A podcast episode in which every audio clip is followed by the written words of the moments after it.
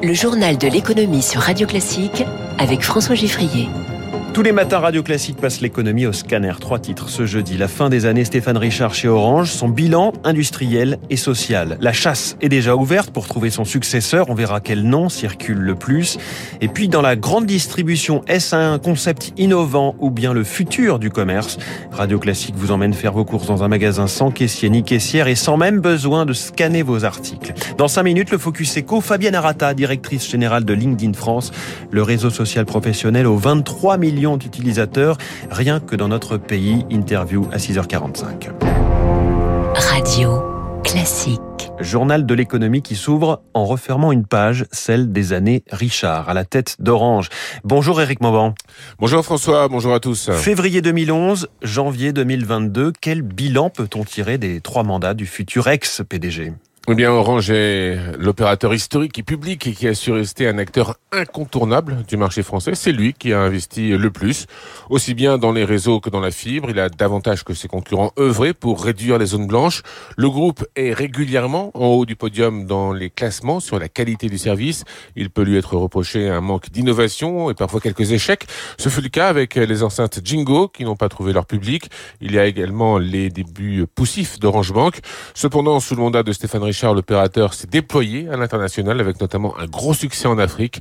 En bourse, le, parcours d'Orange est toutefois décevant avec une division par deux de la valeur de l'action depuis l'arrivée de Stéphane Richard à la présidence du groupe. Alors vous restez avec nous Eric, on va entendre l'un des administrateurs d'Orange. Il était hier soir au conseil. C'est aussi le patron du premier syndicat de l'opérateur, la CFE-CGC, Sébastien Crozier, qui fait lui aussi son bilan de, de la présidence de Stéphane Richard. Stéphane Richard a été euh, l'homme de euh, la réconciliation sociale après euh, l'épisode extrêmement douloureux qualifié de la crise des suicides de France Télécom. Son action à ce titre-là doit être saluée. La deuxième partie du mandat de Stéphane Richard laisse plus dans l'expectative. Orange aurait dû être un acteur du numérique qui investisse des nouveaux champs. Alors il l'a fait de façon insuffisante, il l'a fait dans le domaine bancaire, il l'a fait dans le domaine de la cybersécurité. Pour autant, la croissance des GAFAM a été largement supérieure à celle d'Orange. Et donc, un bilan globalement euh, positif, mais assurément largement plus positif dans sa dimension sociale que dans sa dimension industrielle. La dimension industrielle, ce sera le chantier du prochain patron ou de la prochaine patronne. Éric Mauban, le conseil d'administration acte donc le départ de Stéphane Richard pour fin janvier au plus tard.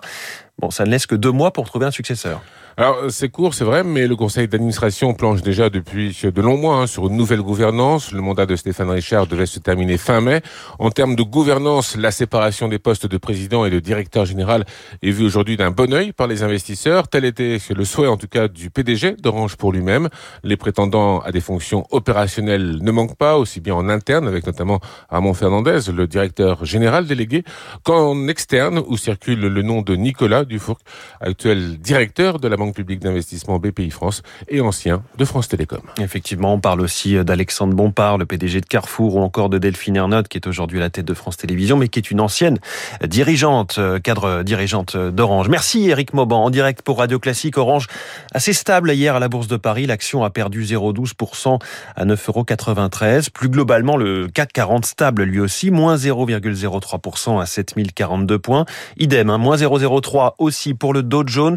Le Nasdaq a gagné 0,44% et le Nikkei de son côté est en ce moment orienté à la hausse, plus 0,82%. La bourse où le promoteur chinois Kaisa fait son retour avec euh, Evergrande, c'est l'un de ces acteurs de l'immobilier très endetté et fragilisé par le durcissement de la régulation de la Chine dans le secteur financier.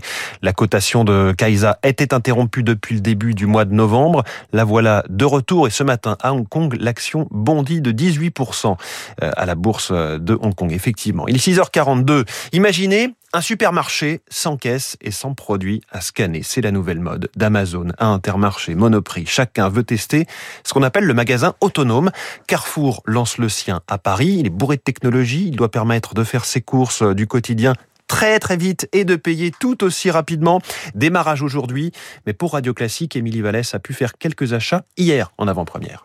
C'est un petit magasin, 50 mètres carrés. Je rentre à l'intérieur, pas d'application téléchargée. Je me dirige vers le rayon boisson. Je prends une bouteille d'eau, ensuite rayon gâteau. Je prends un paquet que je glisse également dans mon sac et je me dirige vers le fond du magasin avec une sorte de caisse avec juste une tablette. Mes articles sont reconnus, pas besoin de les sortir ou de les scanner. Et voilà, je n'ai plus qu'à présenter ma carte de crédit. 2,57€. C'est fini.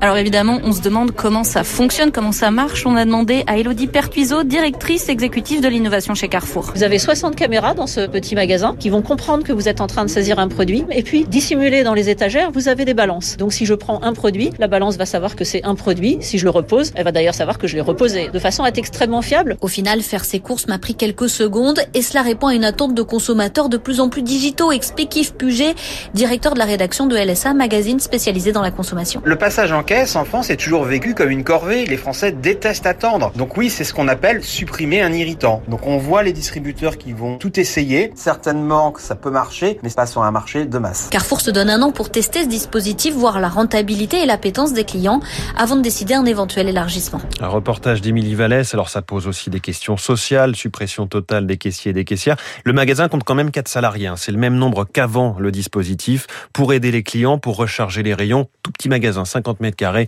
900 références. Il est 6h44. Dans un instant, le Focus Eco. On parle des tensions en matière de recrutement. Comment les observe le plus gros réseau d'emploi dans le monde, LinkedIn. Sa directrice générale, Fabienne Arata.